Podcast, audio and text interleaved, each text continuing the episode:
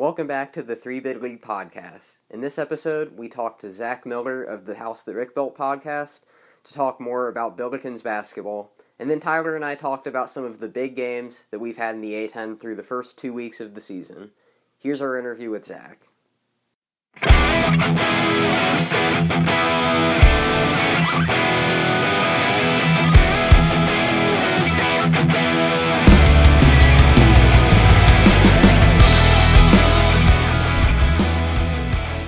All right, so we want to welcome in Zac Miller from the House That Rick Built podcast.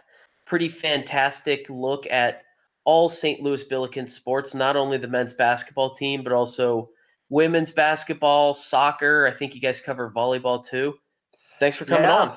Yeah, hey man, thanks for having me. We uh we love doing it. We we really like what our favorite thing is. I think, and my favorite thing is uh, getting to have these players on that that I watched for four years, and I know Colin watched a couple of them for for four years, uh, uh, and just cover their career and give these guys a voice and give these ladies a voice, uh, and let them tell their story in long form, uh, you know, in detail.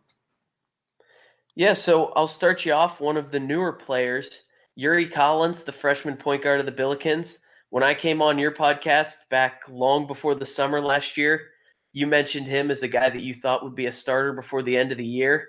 Looks like he's headed that way. Just I'll, we'll start off. I'll give you 60 seconds. Just say whatever you want about Yuri Collins.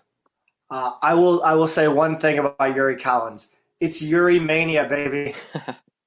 it's. I mean, this kid has come in and lit this this school on fire. I, he's he's five foot nine maybe, but he walks like he's six foot four. Uh, huge cojones, this kid. Uh, just he had eleven assists in his like second college game, eight in his first. Uh, flirting with double doubles in assists and points.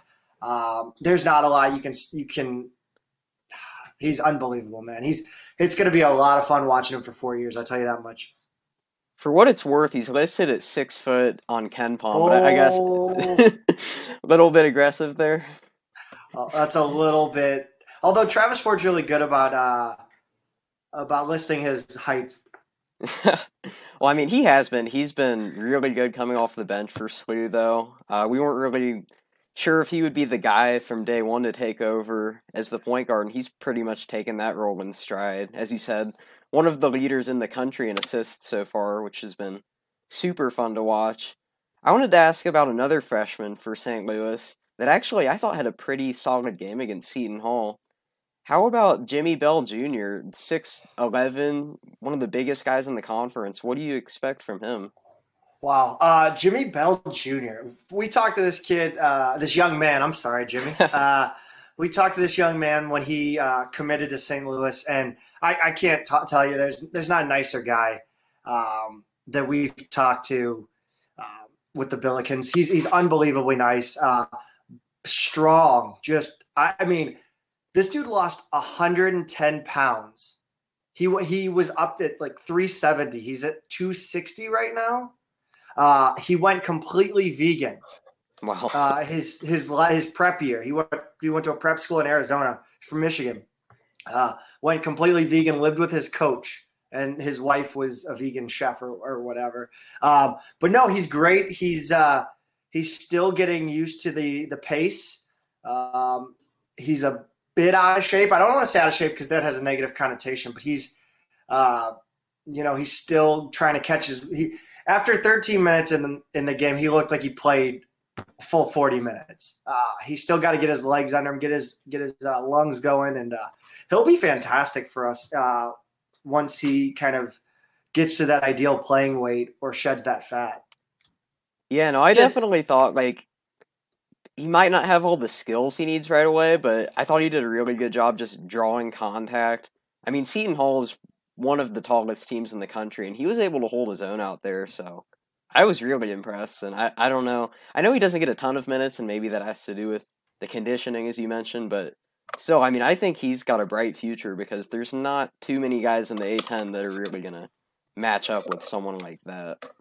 Well, it's not, it's not, you know, it's not too often that you come in contact with a college body ready big man. Yeah. That, Uh, he's built like a like a brick shit house, man. it's inc- like he's he is a big man. Yeah. It, uh, what did he have? Hold on, give me one sec. Sorry, bad radio. He had uh, four offensive rebounds in that game against Seton That's that's impressive. I don't care who you are. Yeah, no, he was real good. And then um I guess one more guy I wanted to mention. I think he did maybe more damage in the first half, which is most of what I watched, but I thought Javonte Perkins had a couple nice moments, especially when they put him out, out at the top of the 1 3 1 zone. He's got a lot of length and quickness out there. And then he also had a nice breakaway dunk. I know he came in kind of expecting to be a big time scorer. I, I know he had big numbers at his previous school. What do you think about him so far?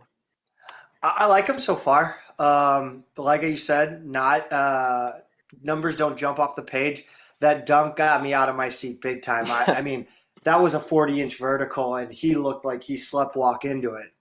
Like, yeah, he's quick. I, I couldn't.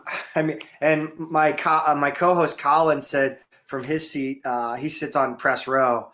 Uh, he said he kind of shifted his body midair too to to make that that dunk happen. Um, he's just so smooth. Uh, nothing. He he lets the game come to him. He doesn't look like he's out there trying, but he he does good work out there. I there's not much more I can say. I mean, you're bringing in a guy like Javonte Perkins, who's a transfer. You bring in a guy like Tay Weaver, who's a grad transfer. Um, they're still getting to know this team. Um, they kind of, Javonte didn't get on campus until the fall, so um, he had work to finish up at Southwestern Illinois College. So he uh, he came in even later than Tay Weaver, I think. Hmm. So he's still getting getting used to uh, University and the team. Yeah, so plenty of interesting newcomers, and it seems like SLU's not going to have an issue filling out their bench, filling out the back end of their starting lineup this year. But the two names that I'm sure most casual A10 fans know by now Jordan Goodwin and Hasahn French. They now have to be the leaders and the stars of this team. Have you seen any changes from those two in the early going that makes you believe they can replace Javon Bess and Tramaine Isabell and the leadership that they brought to this team? I, I laugh that you say Tramaine Isabell brought leadership, but yeah. um, no, uh, yeah, yeah. I mean, dude, Jordan Goodwin uh, night and day. Not night and day. I shouldn't say night. I should say he he stepped up his game to another level. Um, he's an he's a, re, a, guard rebounding machine. I I joked on one of our tweets that uh, or one of my tweets. I said uh, he's the best rebounding guard in the country. I believe he's in the top ten, top fifteen rebounding guards in the country, just on skill uh, in that spot and uh, athleticism. I think he's always been a leader. He's been a leader since he got here on campus. Um, the team seems to rally around him socially. Uh, they all love. They're all you know good friends off the court. They're always logging onto Instagram, doing live stories together. Um, this team seems to be so close. Uh, Hasahn French a little bit quieter, um, kind of the strong silent type. Um, nothing really. I, I don't. He, he doesn't really stand out other than his his basketball playing for his leadership. Yeah, that's. I mean, that's interesting, and it kind of goes along with French's game. There's no flash to it at all. It's just brute strength and force. But one thing that really has kind of caught my eye with Goodwin here early in the season, he's four of nine from three. So, do you think he can keep that above 33% for the year? I don't see why not. I think I think he's worked on that quite a bit as long as well as his free throw shooting, and I think that shows as well. I'm not sure where he is right now at free throw shooting, but um, he's impressed on both both aspects of his game. Um, we I, we knew he could shoot. I think he just needed to. I don't know. He's he's been a guy who can knock down a three when necessary. Uh, he's done it. He did it the last two years a little bit, and it seems like now he's kind of uh, he feels like he can assert himself and just go on do it. Yeah, I'm on record from our preseason pods saying that I think he's going to figure out the shooting this year, and if he does, he becomes a top ten guy in this conference. So I, I really hope that he can maintain it long term. I think the form is there, and since you mentioned it, he's at 64% from the line so far, but only on 14. Which is an improvement, unfortunately. Well, just in general too, like going into this season, I, I looked at SLU's team losing Bess and Isabell, and I wasn't sure where the points were going to come from. But the outside shooting's actually been way better than I expected. You got um Demarius Jacobs at thirty nine percent, Gibson Jimerson at forty four percent, and then Tay Weaver five for eight so far. I mean, I don't know if that's going to keep up forever, but so far SLU's actually been one of the better three point shooting teams in the conference. Yeah, I think I think Travis knew that you know, um sorry, uh, Demarius could shoot. Um, we knew Tay Weaver had a had an, the ability to shoot coming in. He'd been talked about. Gibson Jimerson was a like a forty eight percent three point shooter in high school. Something stupid. His Yeah. slash line was off the charts, and it was Majerus was quoted a long time ago saying like, if your slash line is this this this, you take that player sight unseen. Um, and that's Gibson Jimerson's was above that. Um, what I think the difference is is you you lose Tramaine Isabell scoring, but having Yuri Collins at the point, he's so much better than than uh, Isabell was at distributing the ball that he's opening up so many lanes and making these great passes to find uh, Jimerson and Demarius and uh, Goodwin. Um, it, it's it's it's all, all him opening up the court for these other players to make great shots. Yeah, and you got a lot more flexibility now, given that really you have a pure point guard in Collins. You have Jordan Goodwin, who I've always felt like could certainly handle the position in a pinch. Plenty of good wings. And really the one guy who doesn't fit into the flexibility, Hasahn French. I know you mentioned on your podcast last week, he's becoming a much better passer. And so this is a Oh, team you that I listen. Yeah. Of course we do. Yeah, well, I, I got to do my prep work. Um, but it just seems like a team that's going to have great ball movement this season. Yeah, that's that's the hope. I mean, Hasahn's passing has definitely improved, but I think that also comes with the fact that we have guys that can really knock down shots, and Hasahn French isn't getting doubled every time. Um, the only real question mark, well, there's a couple question marks, obviously, and uh, you saw the free throw shooting, but uh, the only question mark with this team is its front court depth. Front court depth, uh, and we saw that in spades against uh, Seton Hall. So, is there a guy that you're maybe looking at that could emerge as kind of a big power forward in the way that DJ Foreman unexpectedly did last year? I mean, it's it's got to at this point, it's got to be Jimmy Bell Jr. Um, you've got uh, Madani Jara, uh, who is an excellent, excellent athlete, uh, coming off a knee injury last season in high school. Um, he's still not. I don't. He's still. I don't completely trust his knee uh, just yet, but he that kid can get up and down the floor uh, real quick. He runs it about as quickly as Hasahn does, but is as tall as Jimmy Bell. I was kind of hoping he would come in a little bit early uh, or come in and kind of contribute uh, quickly, but that didn't happen. That was kind of a prayer that wasn't answered. So one guy we haven't really talked about yet, one of the few key returners to this Billikens team, Fred Thatch is now in the starting lineup after being the sixth man most of last year. What do you think, or what do you think his outlook is for this season now that he's going to have to probably take on a bigger role on offense? I think he's got to be that lockdown defender that's going to take Yeah. on that team's best player. I think he's got to he's got to take over Javon Bess's defensive role. Um, he's obviously not going to score the way Javon Bess is. Um, he he can knock down threes if asked. Um, he's got to get to the hoop, uh, get those layups in traffic, uh, take players off the dribble. Um, it, it's kind of a, a you know a, a teeter totter between who's going to step up. It feels like is it Jamarius Jacobs one game? Is it it, really are kind of interchangeable, minus maybe Thatch's defense. Yeah, and I did notice too. They actually they had him on Myles Powell at the beginning. Um, against yeah, Seton Hall, that so that's I think we. Yeah, I think we predicted that on the podcast. I think that was kind of the no-brainer, given that he's uh, Javon Bess light on defense. yeah. Um, yeah, I don't. I don't. I. It got so out of hand so quickly, and and it did come back, and we did make a run at it. Um, I really do feel like those four free throws at the beginning would have made a difference coming down when we cut it to like six and seven. Yeah. Because I mean, if we make three or four free throws, that's that's a four point game, a three point game. So, uh, and who knows? I mean, Myles Powell could have hit a step back forty footer in in Yuri Collins' face like he did early, like later in the game. So uh, that kid was unbelievable. Like it's nuts. Yeah. so I guess now that we've seen St. Louis have three pretty comfortable double digit victories, and then after the Seton Hall loss, does do your um expectations change at all? I mean, I'll be honest, for me, they're looking a lot better than I expected, especially on offense. But I'm curious, like for you, I mean, Yeah, I obviously you know a lot more about the program than me. So what are your expectations at this point? Um, I still want to see us finish in the top four of the conference, which has always been the goal. Um, I don't think the outlook changes at all. Uh, Seton Hall is a damn good team, top are. ten in the country easily.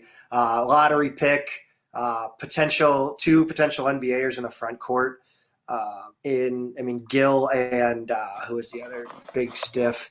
Uh, They had a ton of them. yeah, they have a Kale, Mama Yeah. Kalishvili. Uh, jeez, man, they were they were big. Um, no, I don't think it changes at all. I think uh, that's just a lot. That's how where you're gonna have to take it on the chin. Mhm. Uh, you're gonna have to learn from it. Uh, we're young still. We're young and we're inexperienced together. So it's gonna take till conference to really see where this team can reach its potential for the rest of the season. yeah. So, speaking of the potential for the rest of the season, I want to shoot some quick prediction questions at you. The first one being, I guess, just pretty simple. Where do you see the Billikens finishing in the A10 this year? I would say fourth is is reasonable.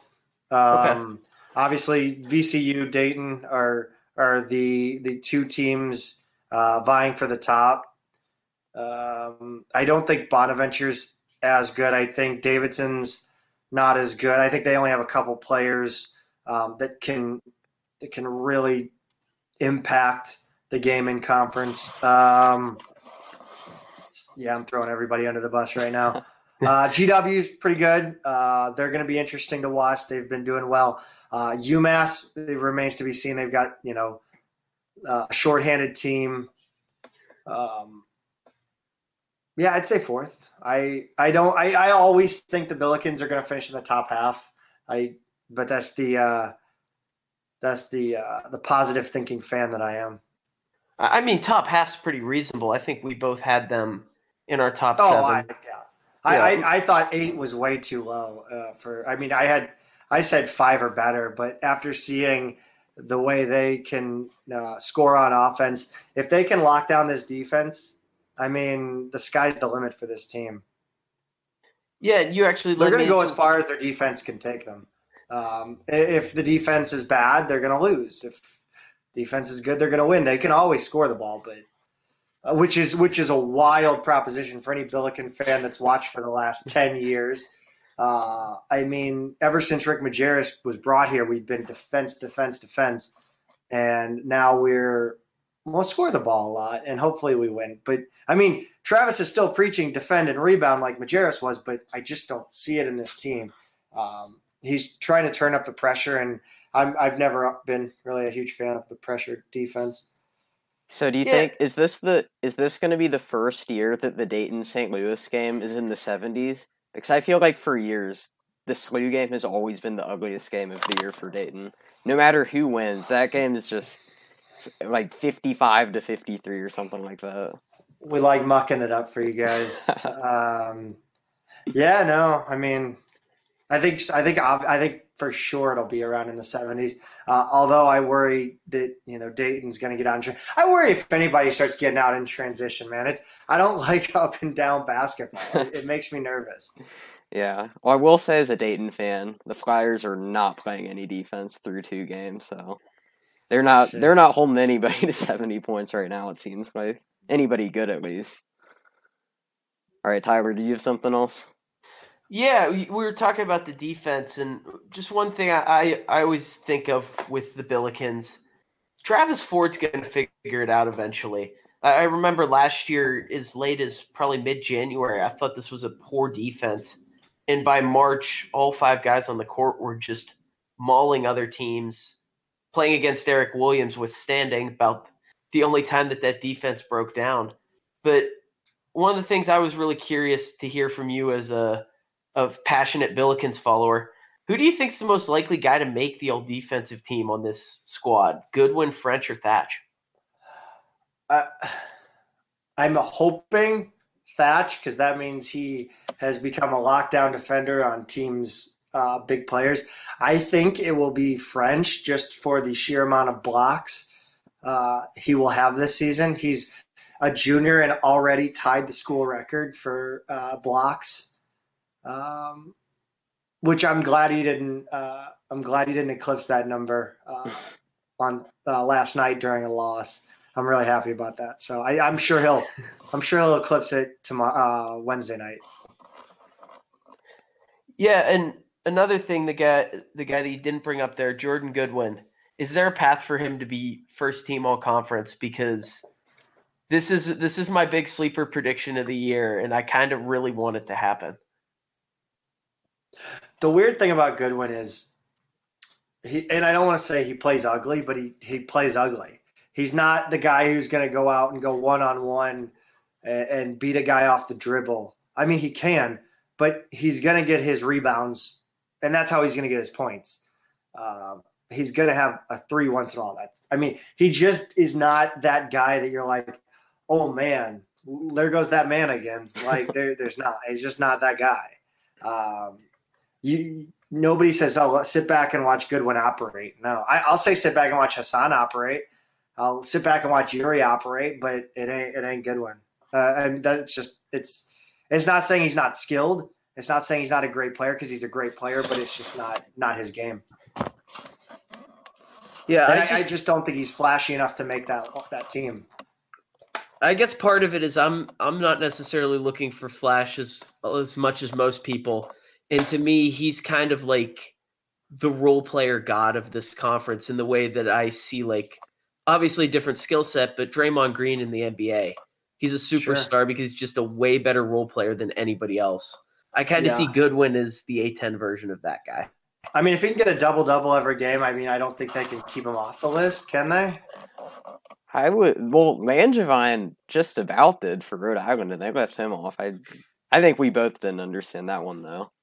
I think they, I think they forget that we exist out here, but that's.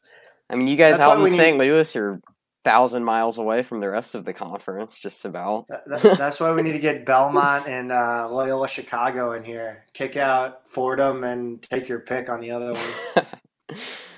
yeah, no, I, no complaints on that. I will say the Loyola Arena is small, but it is loud in there. I got to see well, that firsthand recently. Final four. That, that's that's what happens when you make a Final Four. You get massive crowd your next season, your next two seasons. Yeah. So moving forward with SLU, um, one of the big themes of A10 Twitter so far has been the rise of Sean East as everyone's favorite beloved Twitter guy the UMass, the freshman UMass point guard is we we've heard his praises sung to the heavens all year, but not as much about Yuri Collins. So what do you guys got to do to get that name into the consciousness of A10 Twitter? Um, hold on, who do we play first? Because that's when it's going to happen. I mean, that's why I said people forget about us. It's ridiculous. we exist out here, people. Uh, what is that, Duquesne or yeah, Duquesne on uh, the second of, of uh, January. After that. So Collins against Sincere Carry to start conference season. I'm in. I'm ready for it already. That's, that's going to be a great, a great, uh, a great matchup. And my favorite, uh, most overrated player in the conference, Tavian Dunn-Martin.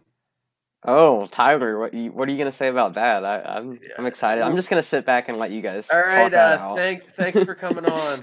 I tweeted it out. I tweeted out that he was the most overrated player in the conference, not even adding him, and he clearly searches his own name on Twitter because he tw- he he quote tweeted me. It was the funniest thing ever. It's fantastic. He, he's we we can confirm he's he has a lot of Twitter activity. I, I, I, I want to know why. I'm sure his favorites are wonderful. All right, so I guess before we wrap it up, um, any more like predictions or just comments on the A10 in general as we head closer and closer toward the conference season? UMass Twitter is getting really like they're really thinking they're awesome, man. they like got so super mad at me because my offhanded Twitter comment about them grinding out a win. I uh, I don't know. I, I look. I, I love. Uh, I love that all these games are on ESPN Plus though, because I can catch. Yeah. I can catch. You know the games that I wouldn't necessarily watch otherwise. Um, but and keep up with the A10, especially in non-conference. It's it's weird to watch. I tweeted out a while back that uh, it's tough for me to watch A10 uh, non-conference because it's like I love Schadenfreude, so I love watching A10 Yeah. teams just get the hell beat out of them. But then like I've got to root for them, so it's a constant battle between my two personalities. yeah, that's the good thing, at least for me. Now that Xavier's out of the conference, I don't have anybody that I despise. But in general, I know how you feel. It's definitely like frustrating to see your rivals do well. Yeah, I hate watching you guys win games. I bet. Yeah, And by the way, I, you got to be nicer to UMass Twitter because you got to remember that St. Louis's non-existent zero and zero football team has one less win than UMass this year. Ooh, wait a minute, hold on. You know, you do know we invented the forward pass, right? I had no idea. Show some res- put some respect on that name. Bradbury Robinson. Google it. we might have to do an A10 mid major football podcast at some point, talk about some old football inventions. Uh, seriously, go look up. Uh, I'll send you guys the link. Uh, go look at. Go read the Wikipedia article. It is it is fascinating. It involves uh, Wisconsin politics and uh, uh, the forward pass. I, I Wow. literally like the, the forward pass was created because football people were dying Yeah. on the field. Um, and uh, a guy named Bradbury Robinson came and played for St. Louis University and uh, threw the first one. So, you know, don't talk. We have, we're, our football team's undefeated for like 80 years. well, there you go. That's the that's the those are the nuggets of history you get when you bring on great guests that know their school. So that, that's what I'm talking Uh, if about. You, yeah, if you want more nuggets, you just call me. I got a lot of them. So I, I want to close this thing out with one very, very important question about the Billikens. Will they or will they not finish dead last in the A10 in free throw percentage this year? Uh, it depends. I thought you were going to ask me what is a billiken, but I figured you knew that. That's where I thought that last question was going because it I'll always be- is. I'll leave that to the Duquesne student section. They've kind of just taken that corner as their own. Do they not have the internet in Pittsburgh? Is it that is it that terrible of a city? oh man. Uh, no, uh, it all depends on how often Hasahn French gets the free throw line. Uh, if he is the leader in free throws taken, most likely, because if you look down the free throws for last game, all of our guys except for Jimmy Bell were over fifty percent. Um, and I trust Jimmy Bell taking free throws actually. So it all depends on how often Hasahn French gets to the line and if he can fix it. His shot does. I sit behind the basket at these games, and it's it's. Yeah, I I don't know. well, for what it's worth, you guys are ahead of. I love right you, now. Hasahn French. You're awesome. I'm sorry if you listen to this. I'm trying not. I don't want to be mean. to I'm pretty guy. sure Hasahn French doesn't listen to this. yeah, Pretty confident. If he, he does, He may Hasahn, could be a come on. podcast guy. All right. Well, Tyler, you got anything else about SLU? No, I um, n- unless you got something right there, I think we uh, might as well plug the House That Rick Built podcast. You can follow them on Twitter at House Rick Built. Uh, our great guest Zac Miller, his co-host Colin Kessler. Uh, what are you guys weekly? Uh, we are like it depends. Whenever whenever the men and women finish a game, that's when we record. Um, you can follow me at Big Game Goat 05. Um, Don't ask me that one. Uh, and uh, you can follow Colin at one second. I don't even know. I think it's Colin underscore Kessler, two L's, two S's. Uh, we're okay follows. I, I don't know. I have random thoughts about the show Recess and other things. I talk about the Mighty Ducks a lot. You know, make random observations about why Gordon Bombay did a certain thing, but. I, I think you from this, I think we can tell you're also doing a fair amount of trolling around A10 Twitter too. Oh, do I love trolling A10 Twitter? We we look forward to your inevitable beef with Tori. I don't know. I don't even. Who is Tori? Who even is he? he, he he's he's an unknown. See, this is how we know he's sta he's stayed safely away from the bitter core of A10 Twitter. Doesn't even know who Tori is. That's good for you. You know, I, I know who Sully is, and that's enough for me. there you go. So with that, Thanks, we'll, boys, for having me on. we'll wrap it up. Thank you for coming on, Zac. Uh, everybody, be sure to listen to the House That Rick Built podcast. Yeah. Thanks again, man. And VCU takes down Will Wade and LSU 84-82. We're back. Let's get started with one of the biggest games of the first two weeks. The VCU Rams, who beat LSU 84 to 82. Marcus Santos Silva led with 16 or 17 points and 11 rebounds. And this was a win that left all the fans who dressed up as FBI agents very happy. Man, I, I'm I'm just disappointed right now. You stole my FBI joke, but all in all, it was a really fun night at the Siegel Center. It was great to see the VCU fans get so into this game.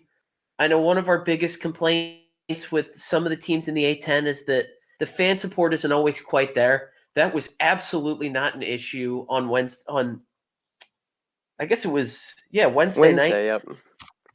And more importantly than the fan support, this team, after seemingly falling apart two or three different times in the second half, and then losing Marcus Evans to a foul out, which was basically a death sentence all of last year, managed to they managed to pull this game out. And the biggest reason why in that final minute, De'Riante Jenkins took it upon himself to be the guy in the final moments and drew a foul shooting a tough three. Yeah, definitely some big time performances from guys like Jenkins just stepping up at the end there. This was my most highly anticipated non conference game out of all the A10 teams, and it certainly lived up to my expectations. There was a good article out there about how VCU requires its former coaches to come back and play a home game for VCU. And you could tell, I don't think it would be quite the same when Anthony Grant and Shaka Smart left VCU because I feel like they left on better terms. But it's clear VCU fans really wanted to beat Will Wade. They got their wish. I do have to say, though, LSU actually, all things considered, they played a pretty good game. I don't think too many more teams are going to go in to a game against VCU and score 82 points, especially since they had 26 turnovers that game. So that's going to be a quality win once we're getting ready to make the brackets up in March. And that should pay dividends for the A10 too. Yeah, and the 82 points is even more shocking too when you consider how impressive the VCU defense was in the first half. I went into halftime of this game with the Rams being up by 12, really feeling like they were a top 15 team in the country on that end of the floor. And you can poke holes in that statement by saying LSU scored 38 points. That's not exactly an impressive number to stop them to. But a lot of that was just crazy shot making and pure SEC talent getting them those buckets. And then in the second half, VCU stopped forcing turnovers. It turned out that really attacking the Tigers at the at the point and around the half court line was what made the defense so great in the first half. And in those long possessions, they were kind of struggling to keep them off the board. And I don't know if that's a concern going forward. Obviously, this was a great win, but it was kind of alarming that VCU's defense was so much worse in the second half. Yeah, it, that's true. Although, I think a lot of it just had to do with LSU having a really good shooting night because they, they shot a great percentage that game. And the the issue, the reason they weren't able to win is just because they weren't able to get that many shots up, considering they had so many turnovers. I think you're right that a lot of that just has to do with the talent level. This is an S- LSU team that will be going back to the tournament, assuming they don't have any major violations between now and then. But I don't know. I mean, I, I don't know if other A10 teams are going to give VCU quite that much trouble on the defensive end. Still, though, they were able to get the big stops when they needed to at the end of the game. That last possession, forcing the ball out of bounds, was huge. And I just, I, I will say before we move on from VCU, one thing I was a little bit concerned about. I felt like they took way too many three pointers. They kind of fell in love with that at the end of the first half, which that helped them get their lead. They extended it to double digits right before halftime on three three pointers in a row. But I kind of felt like they kept up that strategy in the second half when they shouldn't have, especially since they were getting LSU in foul trouble. I thought they could have done more to attack the rim. And overall, VCU isn't really a great shooting team, so I don't know if that was the best plan. And once they started just jacking up threes, that sort of let LSU get back into the game when they missed a few. So I don't know if that's something we're gonna. If VCU took 28 threes that game, I wouldn't expect that many very often from them. And overall, I just kind of felt like when they were going inside the guys like Marcus Santos Silva and Vince Williams, they were having more success. So we'll see what happens in the future, but I was kind of surprised by that in this game. Yeah, and three really big positives that I took out of this game from the Rams. Number one, the first half defense and the fact that they managed to force 26 turnovers from an elite offense, like you mentioned earlier. Obviously, that's an unsustainable number, but I think that the idea that this press could get back to almost Shaka havoc level is really realistic. And we believed from the beginning of the year that this was going to be the best defense in the A10.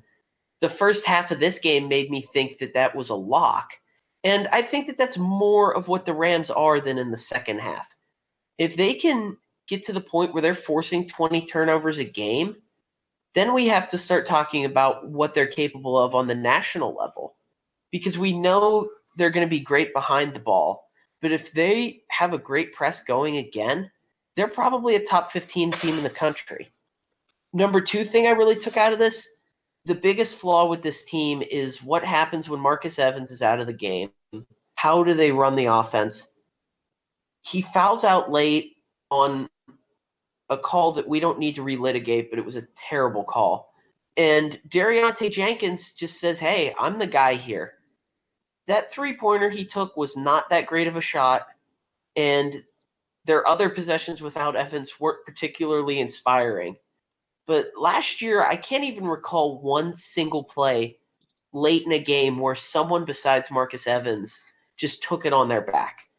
And then number three, the, the biggest thing for me, Marcus Santos Silva, as was predictable, continues to grow as an offensive player. And in this game, most impressively was just how he was moving without the ball. He just had beautiful cuts throughout the game really, I thought that the best part of VCU's offense was when they were able to find him coming out of the pick and roll, moving towards the hoop, not only just getting himself open lamps, but making some pretty fantastic passes out of those cuts. He only had one assist, but I think if we had done hockey assists in this game, he would have had three, four, maybe even five more. And I, I thought that he was the best guy for them in this game. Yeah, I'm definitely regretting putting Marcus Santos Silva on my preseason third team.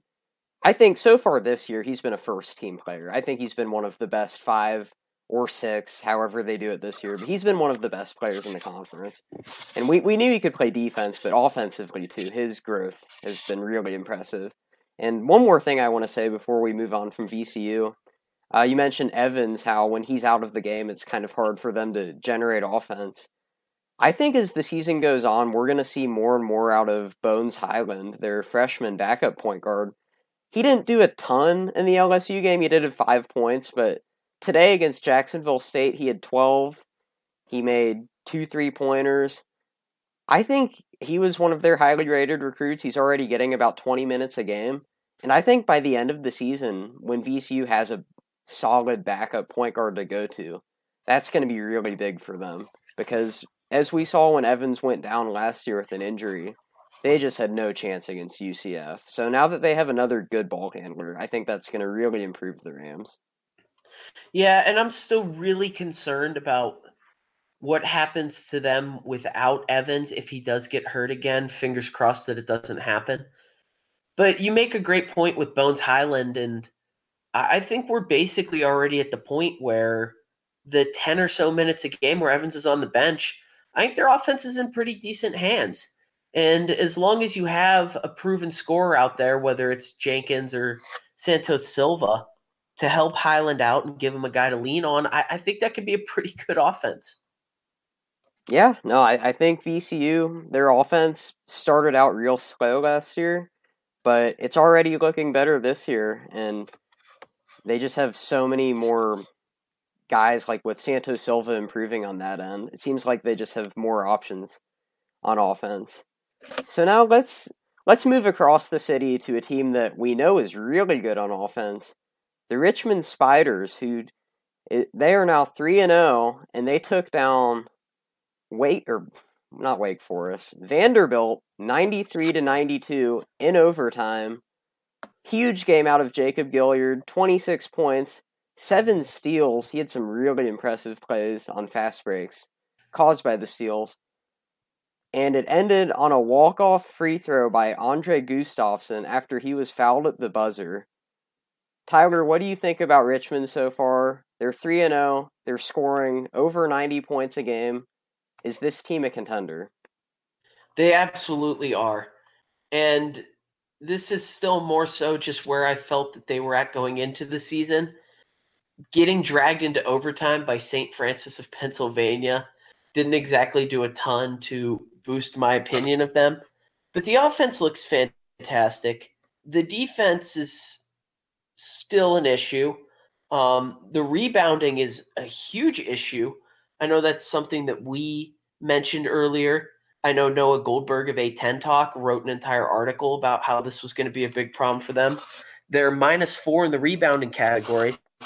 But as you said, scoring not an issue. They got five guys putting up double figures, including Two, Jacob Gilyard at 22.7, and the suddenly very healthy Nick Sherod at 22 a game.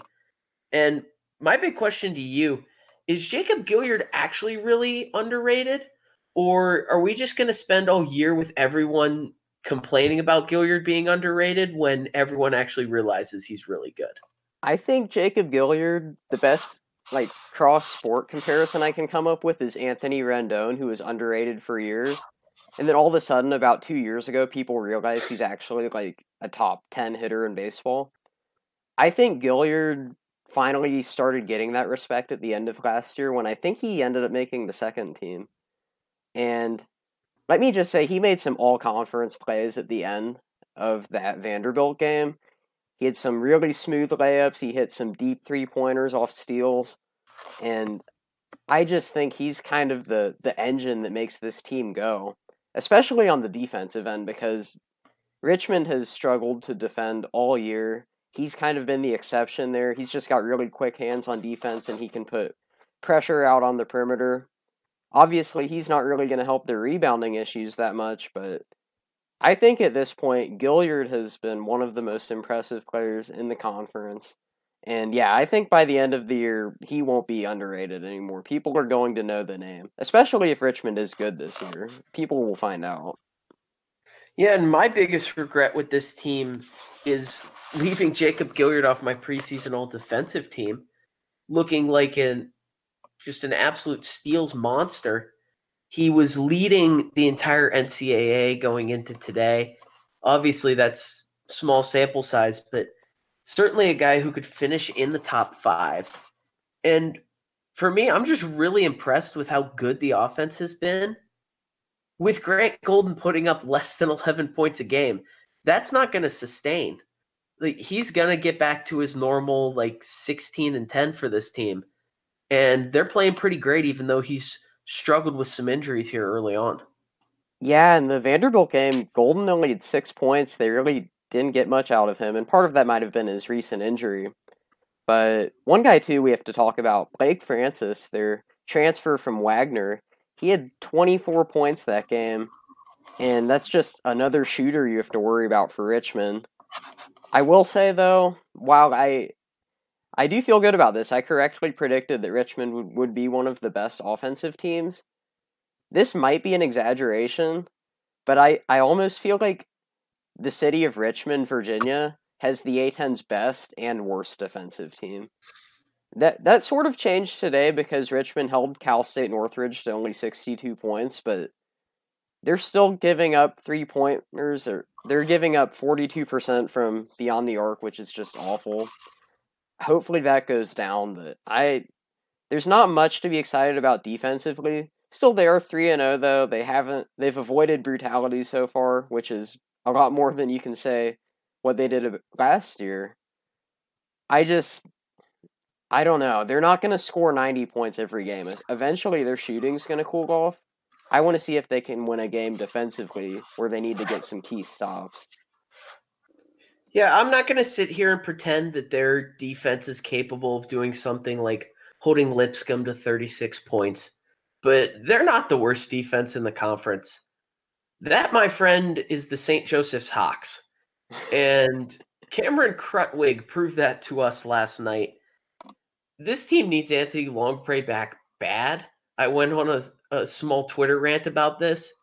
Their rim protection's just non-existent. They get a little bit from Lorenzo Edwards, but that's it. And uh, the entire second half of the St. Joe's Loyola game, a game that St. Joe's controlled for the first half, Loyola just realized they could get a layup basically every play and then started finally kicking it out for threes again. That was the only reason their offense slowed down. I Loyola's offense isn't exactly going to be better than at least half the teams in the A10. So yeah, I'm not I'm not putting Richmond at the bottom. Other because probably if, not if the they were in that but- game, even if they were getting crushed at some point, Jacob Gilyard would have just gotten a steal or two and started to slow the bleeding. Yeah, Ri Richmond's probably not the worst defense so far. I'd say they're probably in the bottom four or five, but luckily their offense is, has been enough to overcome that so far. And so that's actually a good transition. We got a Twitter question from Harold Hawk, one of our more passionate followers and a passionate St. Joe's fan, who asked us to talk about Ryan Daly and how great the Hawks have been in the first half of their games. So you already covered Loyola. Uh, the Hawks actually were up by double digits for part of the first half, and they were playing very well. They kind of ran out of gas in the second half, and I kind of feel like that was also an issue against Old Dominion, where they took an early lead. This team has come out of the gates hot, especially against UConn, but I feel like their depth has already been catching up to them, and you added that they're missing Longpre. They just have a thin rotation, and they've been giving up a lot of points in the second half of games. So I don't know if they're just getting tired or what's going on. I'm still impressed overall by the Hawks. They're sitting at two and two with the most difficult schedule in the A10 so far. But their second half performance has been a pretty major issue so far. So they're through their first four games, they are plus 21 in the first half and then minus 37 in the second half. It's actually a bigger gap between their scoring output than their defensive output. They have 180 first half points, 139 second half points. And so not only has the defense started to turn, but the offense has taken a big drop off too. Uh, from the defensive side of the ball, I think it's just coaches are able to get a feel for this atrocious defense in the first half. And then from there, the halftime adjustments have really been what's killed St. Joe's so far. Not really anything that they're doing wrong, but just what other teams have been able to do right. And then, like you said, with the thin rotation, as these guys start to tire out, the three balls stop falling. And this is exactly what happened in the UConn game and the Loyola game. Now, on the bright side, going along with Harold's question, Ryan Daly, 19.3 points a game so far. He's only shooting 25% from three. That'll go up as the year goes on. But he is a slashing master.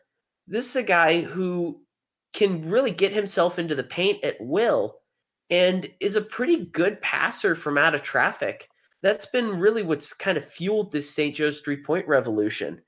He's he's a guy who's terrific at getting himself into the middle and then finding all these shooters around him, Taylor Funk, Cameron Brown. It, he's the point guard that they need.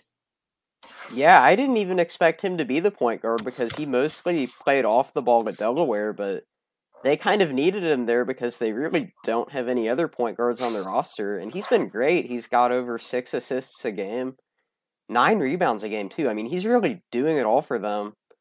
And I, I think it's pretty clear that he he could be a star in this conference. We weren't really sure what to project for him just because we thought St. Joe's was going to be terrible and we didn't know how his performance in the CAA would translate here. But so far, he's been super impressive, and I, I think he's definitely got a chance to make an all-conference team. He could even be a first teamer at this point. I mean, I, I think the most impressive thing too against Old Dominion, he put up a double double with rebounds and assists, and he only had eight points that game. So he he came very close to a triple double already. And for a Hawks team that needs somebody to step up and that needs a leader, he really does a lot of things for them and that that's been fun to watch. Yeah, and I don't know if this is a bold prediction given his numbers so far, but I want to lock this in as one of my first predictions of this season. I know if this was inside the NBA, we could go put the sticky notes up on the wall. But I really think Ryan Daly's going to lead this conference's guards and rebounds this year. He's just he's a very gutty player. That's what I've gotten from watching him here in the early going he's absolutely not afraid to go crashing in to map boards or to create chaos and kick out. He he actually kind of this is a crazy comparison because he obviously doesn't have the same level of athleticism, but he kind of goes about the game in a very similar way as Russell Westbrook. There's almost kind of a reckless abandon to how he plays, and he, he's just an incredibly tough player he plays like someone who's four to five inches taller than he is. And if the jumper starts to fall for him, the assists and the rebounds are going to be there all year. And so the path to him being an all conference player has definitely been written out. And if he can get to about 35 to 37% from three, and the big if, if St. Joe's can finish with a respectable record, then he's got a great he's got a great argument for first team all conference. He's honestly kind of reminded me of guys like Jordan Goodwin and Jon Axel Gudmundsson so far, just guards that kind of play above their size and fill up the stat sheet. That's been fun to watch and in general St. Joe's, if if you like offense, this team is super interesting because they play at the eighth fastest tempo in the country and over half their shots are three pointers. So if you want to see a, a team that's going to run and gun, this is probably the perfect team for you. And maybe that's why they're getting tired in the second half and they're missing all their threes after building a lead. But at least when it's clicking, their offense is one of the best ones in the conference, at least so far. Well, one other thing I want to throw on here before we move on from the Hawks uh, they've really been kind of mixing things up with the back end of the bench. Billy Lange's been giving everybody a try, just really trying to figure out what works and what doesn't. And the one guy who's impressed me is Sharif Knox, the freshman. He's not a particularly polished player at this point. I'm not 100% sure what his key primary skill is, but he reminds me a lot of Vince Williams early last year for VCU, where it's just really clear that he understands how to play the game of basketball. He's got some great athleticism. He's a pretty decent rebounder. And I think his freshman year is going to be filled with a lot of bumps and bruises as he becomes a more polished player. But he's a guy that I really like just as an option of an athlete. Somebody you can throw out at one of those two forward positions and hope to get some good rebounding numbers from him. Not, I don't, like I said, I don't expect a ton from him this year because I think he's just unpolished. But he's somebody who next year, two years down the road, should be a really, really good starter for the Hawks. I agree on his athleticism, and I've seen him do some pretty good things this year. But you're right, he does need to polish his game. He had eight turnovers against Loyola, which St. Joe's as a whole turned the ball over a lot. But no, I agree. I, I think he's got a, a bright future. All right, so let's move back to the SEC domination by the A10. Rhode Island hosted Alabama and defeated them 93 to 79. After a slow start where they turned the ball over their first couple possessions, they pretty much controlled the game from there on. It got close in, late in the second half, but they pulled away. Just a really nice win for Rhode Island after a tough loss to the Maryland Terrapins. They're two and one now, and yet another quality win here for the A10 in the first two weeks. Two big takeaways for me. One, Jeff Dowtin is one of the 10 to 12 best players in this conference, talent wise. He's just not aggressive enough. But we'll, we'll get to that later. The other one, we talked about how there really wasn't much of a change between this year's team and last year's team. They lost a few back end of the bench guys like Ryan Preston and really only replaced them at the moment until the transfers become eligible with Jacob Toppin. And the early going is Jacob Toppin's just way better than those end of the bench guys he replaced. And so automatically, even without the improvement from their other guys, this is a better team than last year. He's this kind of versatile bench weapon that they really didn't have last year. They they had a big lack of depth, and basically everyone they pulled out was somewhat of a copy skill wise of one of their starters. He now becomes a, a very interesting X factor on a night in night out basis for the Rams. Yeah, and I feel like he's one of their only kind of taller guys that can shoot the ball too. Um, and the fact I, I pointed out that he was playing crunch time minutes for Rhode Island. He was in there with a couple minutes to go once the game got close. And they already trust him in that role, which I think is huge. If you can put a freshman out there this early in the season, that's just got to be great for his confidence and his teammates. But overall, I've been impressed by Rhode Island this year. The loss to Maryland was tough, but that's a top 10 team right now, so that's completely understandable. Rhode Island's offense has just been way better this year. They're shooting the ball great. Jeff Dowtin and Tyrese Martin are both 6 for 13 on three pointers this year. And then also, I think we have to talk about Fats Russell. And I know he's taken some heat around the A10 community, but I feel like he's already been much smarter this year with his shot selection. He's been a way better distributor so far. He's got 16 assists to just five turnovers through his first three games. When you add all that with one of the most dominant big men in Cyril Langevine, I think this team could potentially be a contender. They've looked good so far. Here's the thing I don't get. If Fats is going to be their point guard, and it seems like he is with 16 assists through three games, then why is Jeff Dowtin still only shooting the ball 11 times? He goes 9 for 11 shooting. Like, I just, I don't get it he is obviously at the moment Langevine's their best guy, and Fats is kind of their their their offensive controller. But I actually think Dowtin is their most talented player, and I I just I, people are talking about them after this win as being an NCAA tournament contender. If Dowtin's going to keep playing passively and keep deferring to Fats 100% of the time, I don't think they can do it. Like I, I think their ceiling goes up by three or four wins if he's willing to just take the reins and be the guy. Yeah, it is kind of interesting that even though he's mostly the one playing off the ball, he's not really putting up as many outside shots as you'd expect. I still feel like for now, because of how well Fats is running their offense and how much better of a job he's done of getting his teammates involved. I think it can work for now.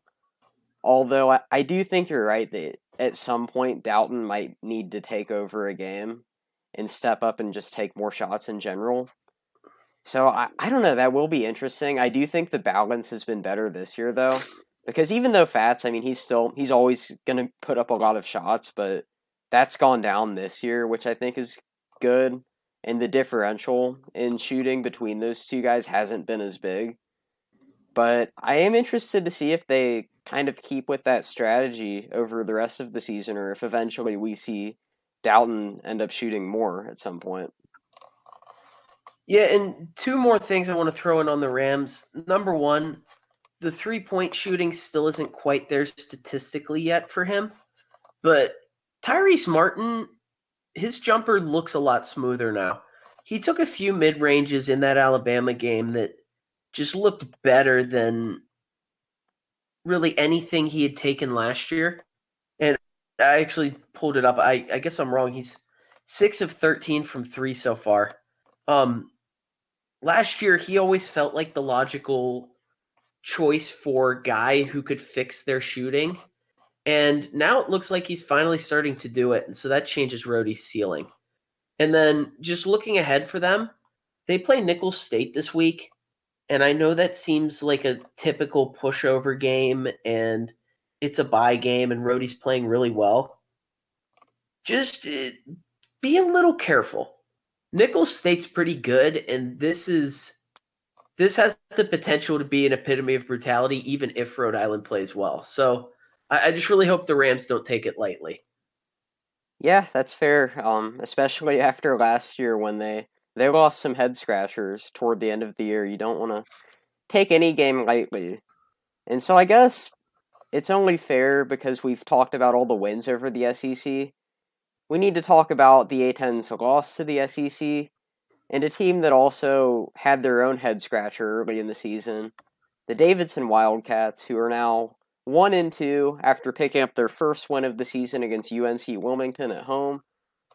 We'll start with the Auburn game. They lost 76 to 66 on a neutral court. Just kind of fell behind early and never really made a run to get back into the game in the second half.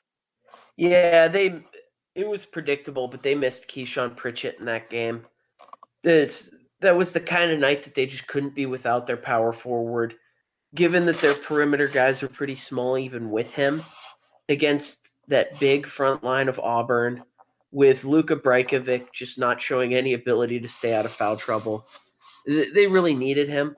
But the bigger concern in that one was just Grady and Jon Axel combining to go 4 of 17 from the floor.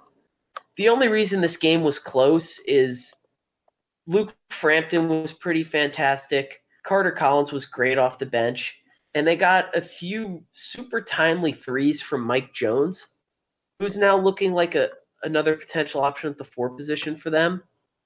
But Davidson's biggest problem last year is their two stars tended to disappear at very inopportune times, and I'm afraid that the Auburn game showed us that that might happen again. The biggest surprise for me so far so since that first game, Kelvin Grady's been playing a little bit better, but we really haven't seen much out of Jon Axel so far. His season high in points is just 12, and he really, I mean, he's still putting up good numbers, so I don't want to say he's not playing well, but maybe just not what we were expecting after the first couple games. I just, if Davidson's going to be a contender, those two guys are going to need to be all conference level because Davidson just doesn't really have the depth to back them up.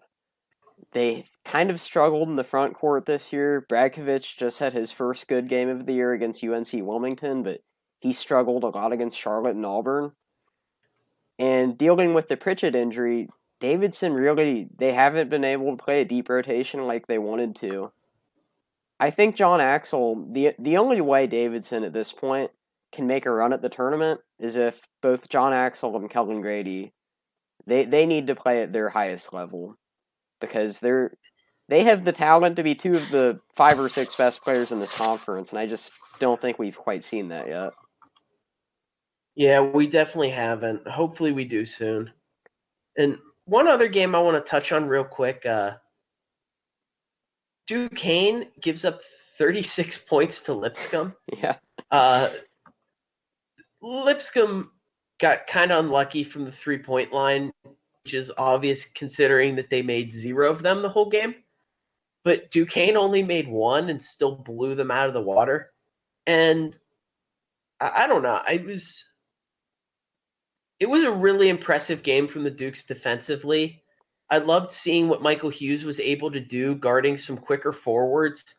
And they were really using him at the head of the defense. He was getting steals. Everyone was getting steals. Uh, I don't I don't have a great analytical take to this game because the simple fact of the matter is Duquesne just played incredible rock hard defense and I just think that that deserved a shout out.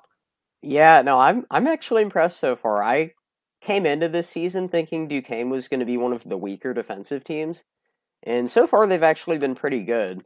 Now, maybe part of that has to do with it. Maybe it's tough to shoot in that high school gym they've been playing in, which I know that's kind of out of their hands, but gosh, there's been some ugly offensive games over their second and third games of the year there. But so far, I mean, they're they're playing really well. They've had three pretty comfortable wins, although the Lamar game got kind of close at some points. But that's a good start for the Dukes. And anytime you hold someone under under forty points, I mean, that doesn't happen all that often. So that that was an interesting game, and I don't think they're going to do that again necessarily. But it's it's just been a good start for Duquesne. And by the way, that's not a high school gym because if you go, I I want to say about about a mile and a half down the road to North Allegheny High School, right from right little trip down 79 from where Duquesne was playing. I'm pretty sure that NA's gym is actually bigger than the Division Three gym that LaRoche is playing in. I mean, I'm just gonna say if we're gonna call the Tom Golga Arena a high school gym, then wherever LaRoche plays, that's that's even smaller. Although, hey, they're two and zero there, so they might as well call it home now. So I was gonna at the end of this, I was gonna close with a uh, a shout out and a criticism, but since we're on, I'm just gonna do it now. Um, just what the hell, Duquesne? Like this always seemed stupid, but now it's really kicking in as I watched Duquesne play against Lamar on a court whose logo actually looked really close to the Lamar Cardinal logo. it did. Um, I this comes from somebody who's been to Palumbo so many times in his life and has just gotten used to it. It certainly needs improvements, especially in the hallways and with the concession stands, but I don't think it needed an overall facelift. And the biggest issue is I just don't understand how a Division 1 team just shuts down their gym for a year. We saw it with UD Arena. They renovated literally the entire place and missed exactly zero basketball games because they figured out how to do it over the summer. And so for Duquesne, this is this is a program that's trying to grow and as they try to build their fan base, which is something I think they did last year, this is just this is not a good decision. And this is just going to age worse and worse as the year goes on. Yeah, I mean, all I can say about that is the new arena better be really nice to make it worth it because that is a, a tough situation moving all around the city playing your home games all over the place. So hopefully it's worth it. But that is that is tough. Definitely not ideal. Alright, so I guess real quick before we move on to a couple more Twitter questions to wrap things up. Since you talked about Duquesne, I, I gotta throw Dayton out there. The Flyers are 2 and 0. Uh, nail biter against Indiana State. They only won by five points, and then they destroyed Charleston Southern ninety to sixty one. Offensively, Dayton has just been amazing so far. I mean, they're leading the country in two point percentage at seventy one percent. Defensively, this team's kind of been a mess so far. They're giving up a ton of three pointers, just giving up points off ball screens. It's been rough, and no one really has stepped up as that key defender. I think this is something that can turn around because Dayton wasn't a bad defensive team last year, although they weren't great. But so far, they've let some bad teams hang around longer than they should have due to their defense. Yeah, and one of the guys that I want to single out. Obviously, it's been the Obi show so far this year. He had seven dunks last night. Yeah, he's he's he's gonna lead the country in dunks this year. Yeah. I I was gonna do that as like a big question, but the more I think about it, the more I realize it. I think it's just gonna happen. If if there were betting odds on it, he'd probably be a minus favorite at this point. yeah. But the guy I want to mention is Rodney Chatman, the point guard transfer from Ch- Chattanooga, who's going to be playing a lot of two this year next to Jalen Crutcher. But he's he's really shown a lot of what Dayton has lacked outside of Crutcher in these past few years. He's a good knockdown shooter from the outside. He's going to be a great secondary playmaker when Crutcher's on the bench. He actually had eight assists yesterday. And then he's just a petulant nuisance on defense guarding ball handlers. Kind of reminds me of Tavian Dunn-Martin last year, just constantly harassing guys at the midcourt line. But everything Chatman has shown me so far this year, even though they've played some poor teams, it's all things that are very sustainable skills.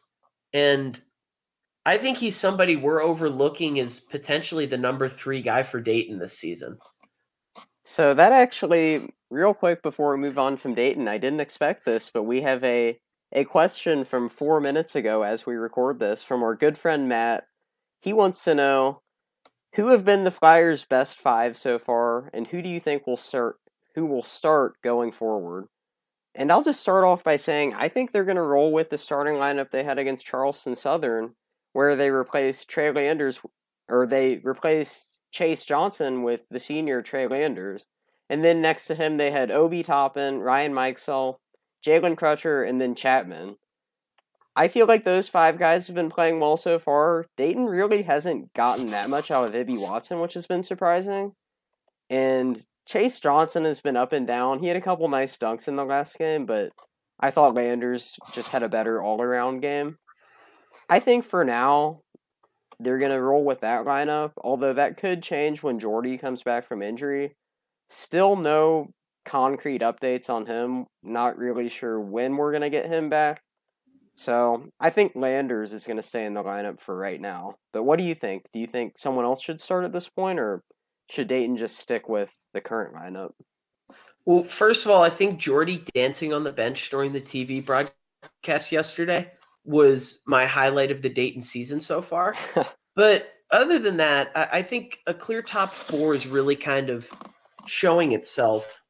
Obviously, Obi, Crutcher, Mikesell, and now Rodney Chatman. I think it's going to be those guys most of the year. And then between the rest of the guys, there's actually a ton of flexibility. Eh, Just really, they can play based on the opponent. I think long term, it's still going to be Ibi Watson.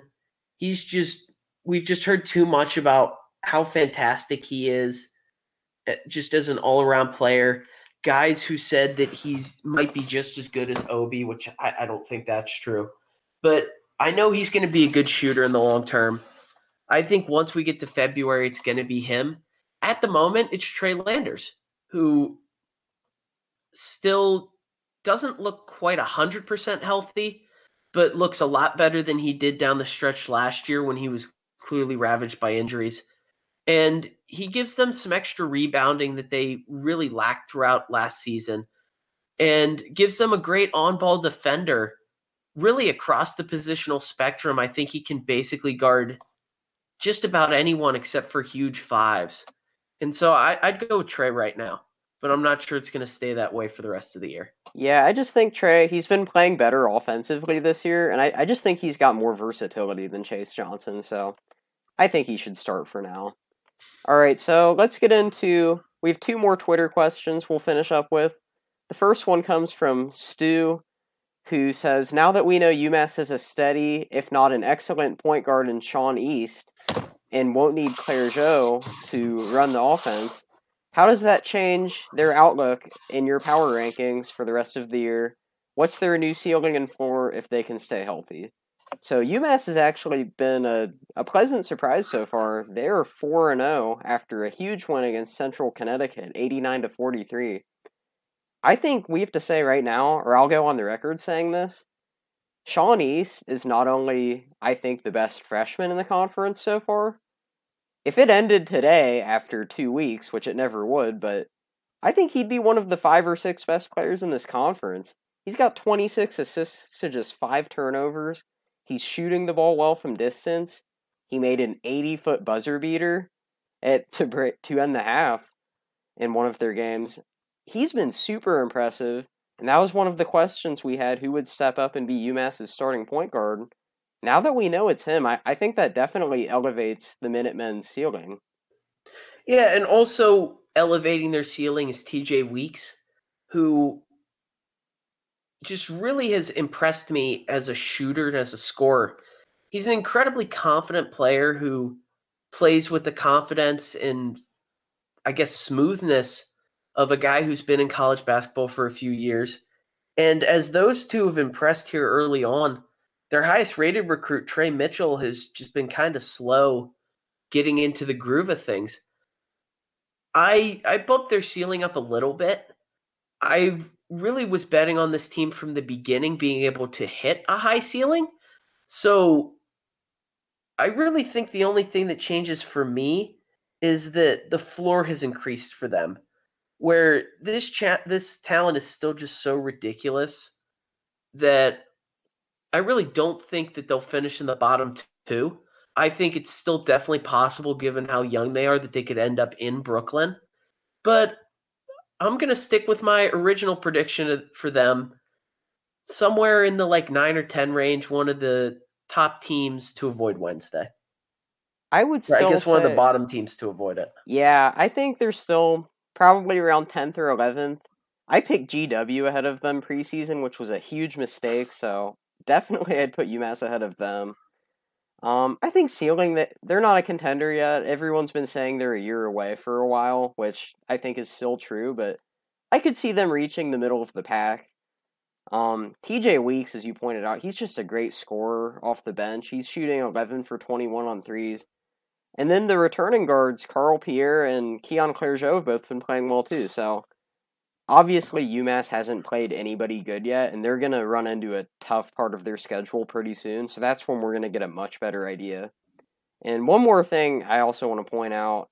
We don't know exactly what's going on because there really hasn't been that much information about it, but Sy Chatman hasn't played yet for UMass, which I had him pegged as one of their breakout candidates if he comes back healthy at some point, that could be a huge boost to UMass and move them even higher up in the standings, possibly. So, definitely a good start to the season for UMass. I, they're still very young, so I don't think they're going to contend or anything, but it, it's got to be encouraging for their fans. All right, so we have one more Twitter question we'll finish up with. This comes from Bana Commenter, who asks Should the 2025 A10 tournament be in Toronto? And this comes after the Bonnies took down Rutgers at the Toronto Raptors Arena, their first win of the season. Yeah, and it really was kind of uh is it Bonaventure North or Bonaventure West? I don't really know where uh Toronto is compared to Olean on the exact line of the map, but plenty of Bonnies fans in the building. Uh Toronto would be a pretty fun city to have the tournament. The only two issues I can think of is in March, still colder than Brooklyn. And I don't know what what percentage of A10 Twitter do you think already has their passports? I mean, probably a decent amount of Bonnie's fans. I don't know about the rest of the conference, like especially those those of us not as close to Canada. But that that could be a fun sight. I mean, definitely I definitely think we'd see an uptick in Bonnie's fans compared to the rest. But that was just a big win for them too, much needed to turn their season around. And they badly need Osunniyi back, but good to take down a Big Ten school, even if it is Rutgers. So I don't know if if the Bonnies win some more games up north, I maybe the A10 could do them a favor and put the tournament there. We'll we'll see about that. Yeah, and the, the Raptors super fans showed up to that game, I saw so that they took a picture with them we after we the can game. I guess we can get some uh, some celebrity presence at the A10 tournament. Something that we lost when Costas left early. I don't think Dayton lost very much when Costas left early, but that's a that's a discussion for another day. All right. And, and so before we close this out, I want to give my shout out of the week, and it goes to Mark Schmidt. The Bonnies roll into yesterday's game at 0 and 3, just badly, badly missing Osun. And so they decide to tinker. Justin Winston and Alejandro Vasquez, the two freshmen, go into the starting lineup for the first time. Vasquez puts up 20 points. Winston puts up 19. Those two, along with Kyle Lofton, really kind of carried them through that game, and they get a win over a top 75 team. And so the shout out goes once again to the best coach in the A10 for just continuing to find unheralded freshmen who may be fantastic players and then really just kind of hitting all the right buttons yesterday knowing that that team needed a win to right the ship. Yeah especially winston. He's been an interesting story because i, I believe he's the bonnie's first four-star recruit in many years. He only got one minute in their first game against ohio but he's already entered the starting lineup and he could be really good for them. He had a great game against Rutgers. So I guess since you did it, I'll give my shout out of the week to a team we didn't even talk about tonight until now. George Mason, who started off 4 and 0. And I, I just give it to them because they had a disastrous start to last season where they pretty much knocked themselves out of any tournament contention this time last year. But they're 4 and 0. They haven't played anybody great yet, but they're doing this without Justin Kier, which is impressive. And just a good start to the year for them. They have one more home game before their schedule picks up. So that's just a, a big start to any anytime you're 4 and 0 is great.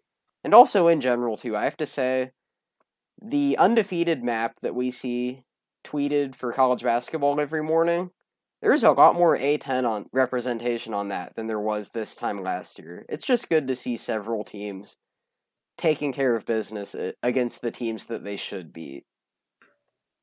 Yeah, and my comment for Mason, who looks like they're going to be the team that makes every game fun, win or lose, it's going to be close. AJ Wilson, who just kind of toiled around as a medium minute backup center last year, has proven to be really kind of the perfect role guy center for a team that relies so heavily on their guards as opposed to their big men. Not a particularly impressive shooting night again last night, but he hauls down 12 rebounds. And he's now the crux of their defense. Their rim protection's so much better than last year with him at the helm. He's a really good rebounder, and he's just an unselfish pick and roll guy. He's never going to do anything flashy, but I already know that when we do our that when I do my all role player team at the end of the year, he's going to be a prime candidate for that center spot. He's he's just really helped to I think increase their ceiling just because of everything he does for them. He does all the dirty work that they didn't have one to do down in the post last year. Yeah, he never really got much of a chance the last couple years, but now that he's getting starters minutes, he has 18 blocks in four games, which is super impressive. I think he's definitely got to be the favorite or one of the favorites to lead the A10 in that by the end of the year. And he's really improved their inside defense, which wasn't all that great last year. So good to see him playing well. All right, that'll do it for this episode. Thanks to everyone for listening, and thanks to those who sent us questions. If you want to contact us or send us other topics to talk about on the podcast, you can reach us on Twitter at 3BidLeaguePod, or you can email us at 3bidleague at gmail.com. Thanks again for listening, and stay tuned for more.